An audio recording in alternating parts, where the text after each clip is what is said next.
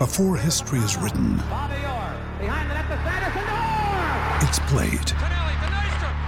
Before it's frozen in time, it's fought one shift at a time. Before it's etched in silver, it's carved in ice. What happens next will last forever. The Stanley Cup Final on ABC and ESPN Plus begins Saturday. We took it all. We brought them to our land. An endless night, ember hot and icy cold. The rage of the earth. We made this curse. Carved it in the blood on our backs. We did not see. We could not, but she did. And in the end, What will I become? Senua's Saga. Hellblade 2. Play it now with Game Pass.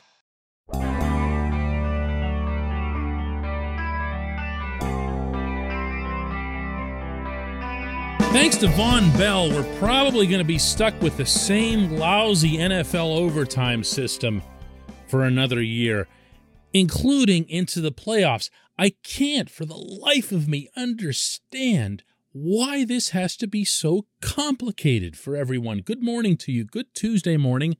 I'm Dan Kovacevic of DK Pittsburgh Sports. This is Daily Shot of Steelers. Comes your way bright and early every weekday if you're into hockey and or baseball. I also offer up daily shots of Penguins and Pirates where you found this.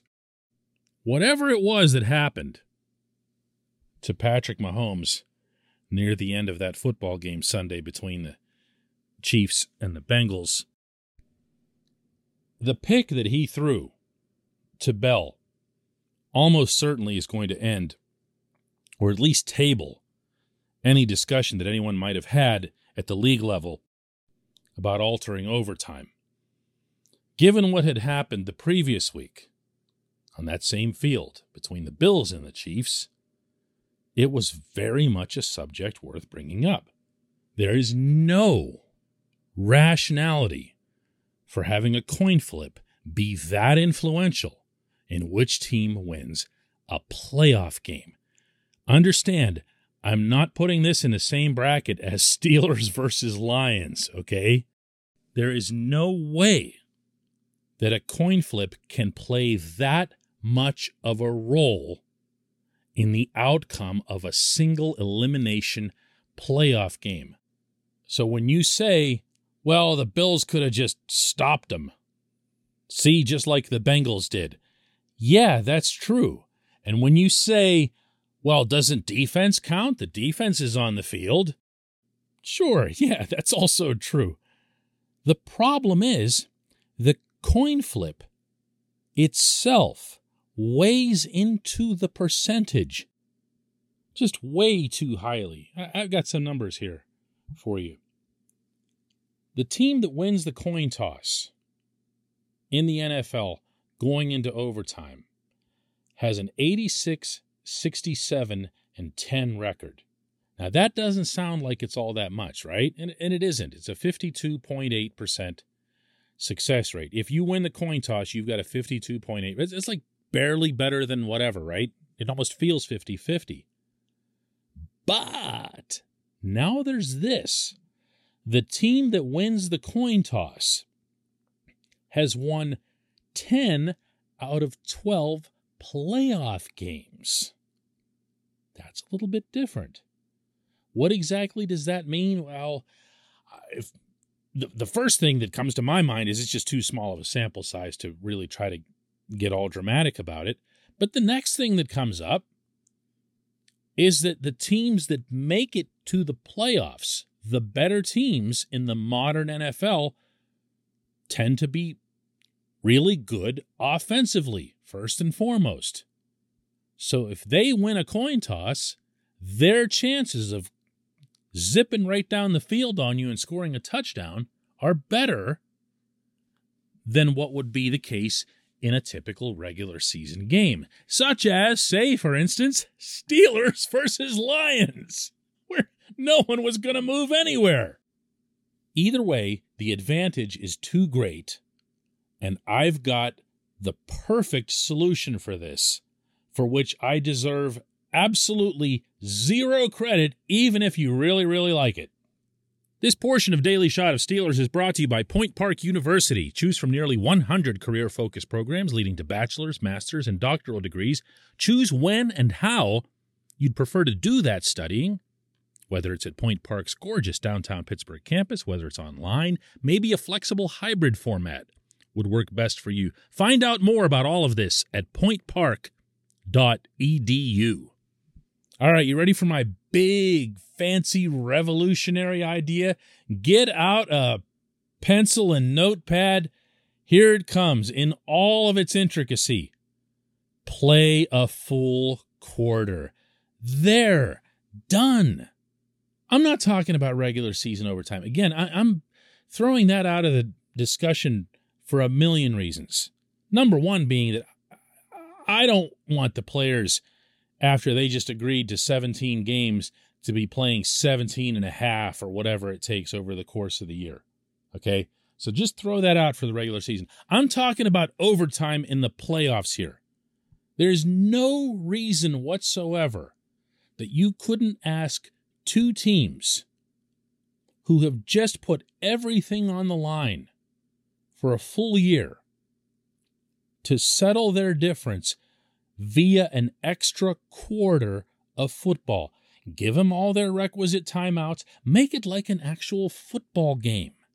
You know, no gimmicks, no lining up at the 25, no walk off field goals two minutes in and whatever else.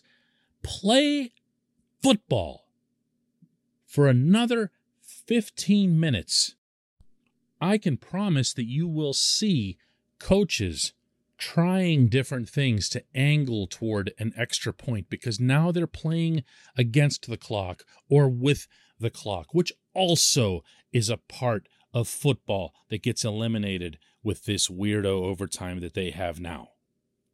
Play more football. When a hockey game ends in regulation in the regular season, they do silly stuff. They play three on three overtime, and then they have a shootout if that doesn't settle it. No one cares. Really, it's not a big deal. I mean, you get an extra point in the standings, but no one says, oh, the outrage or whatever. But when they get to playoffs, nobody overthinks it. You just drop the puck, and gentlemen, you're going to play tonight till you drop. Someone is going to score a goal here. Now, it's not a full period, so there is a difference between that and what I'm describing for football. It's sudden death, but it can also go on for a very, very long time. And take that from someone who's covered a bunch of those. This plan involves everyone. Special teams is involved. Not excessively so, but just the same amount as what you'd have in a normal football game. Offense and defense both play a part, so you don't have this awful scene where Josh Allen does all these great things for Buffalo and then he's just sitting there on the sideline when it gets done and never has a chance to compete. It'd be like if Bill Mazeroski wasn't allowed to bat in the bottom of the ninth. You've got to have both sides. You've got to have all three phases involved. And who anywhere is going to argue against a full quarter of overtime for a playoff game? You're not going to get blowback from the union. You're not going to get blowback about health because these things are actually pretty rare. Might not seem like it this year, especially in Pittsburgh, where we were talking about ties a lot. And then we watch back to back overtime games on television in Kansas City. It probably feels like they happen constantly. They don't. They don't. They're really rare. Treat them as such. Play football. Play it out. When we come back, just one question.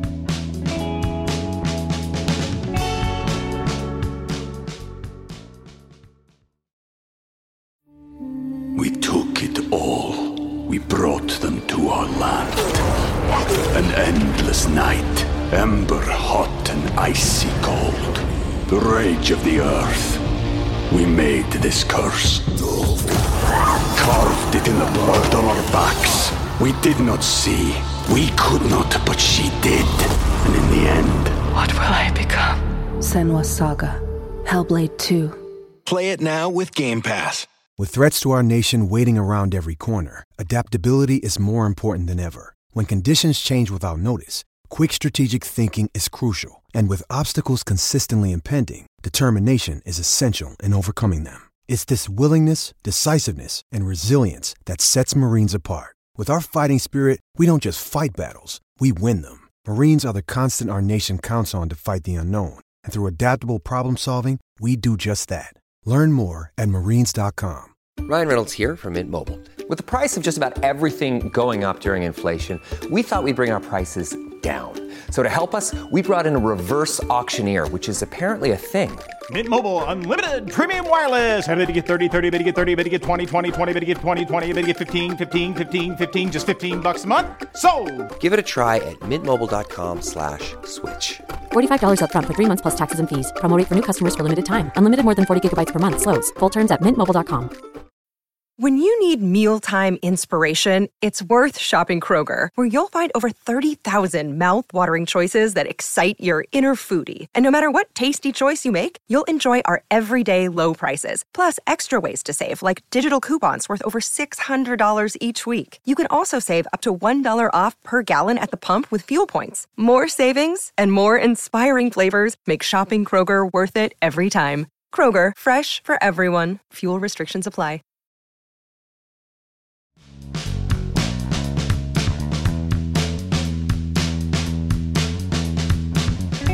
Welcome back. Our J1Q comes all the way from Sydney, Australia. Alex Hughes, who asks One of the most common downfalls of this Steelers defense, apart from the inability to stop the run, has been when middle linebackers have been asked to cover wide receivers. Do you think this has been due to the defense that Keith Butler installed or the calls that Mike Tomlin made with that defense? And the personnel on the field.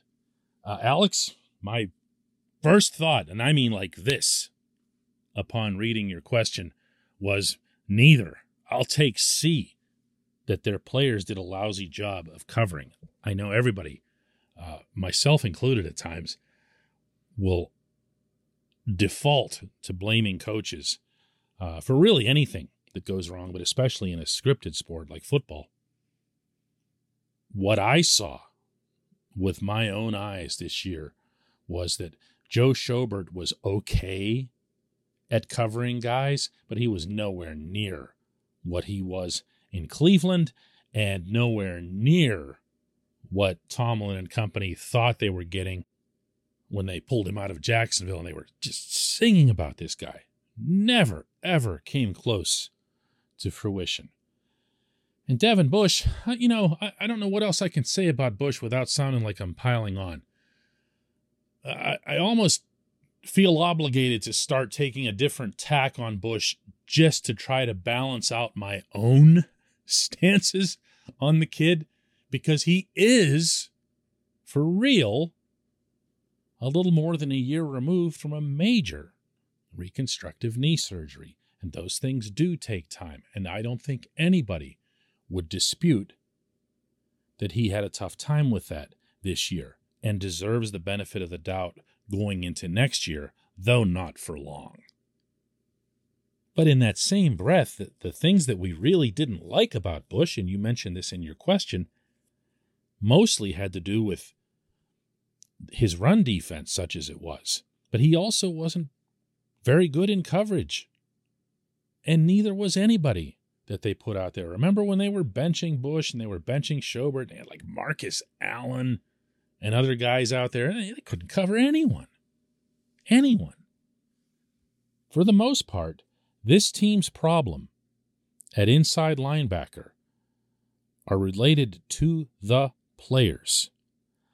It can't be overstated the level to which Bush's performance was a disappointment and the extent to which it damaged the broader cause. He hurt everything on that defense by being as bad or even at his best as mediocre as he was regardless of the reasons regardless if you you know support the the position that that the injury was at the root of it all. I'm just talking about what was actually there. It hurt that much. I am not inclined to pin that on the coordinator or the de facto coordinator, that of course being the head coach, unless you want to start getting into drafting and trading up to get Bush and other things like that, which, by the way, Butler and, of course, especially Tomlin are very much involved in. Given this team's never ending search to replace Ryan Shazier, which now appears to be heading into like phase four or five, don't be surprised if at around draft time, when all of us are talking about quarterbacks and offensive linemen, maybe even defensive line, although I'm starting to feel that's a lower priority with Tyson Alualu committing to come back. Don't be surprised if that position doesn't come up for the millionth time. Never, ever, ever let your guard down on the Steelers drafting an inside linebacker up high. I appreciate the question. I appreciate everybody listening. The Daily Shot of Steelers. Let's do another one tomorrow.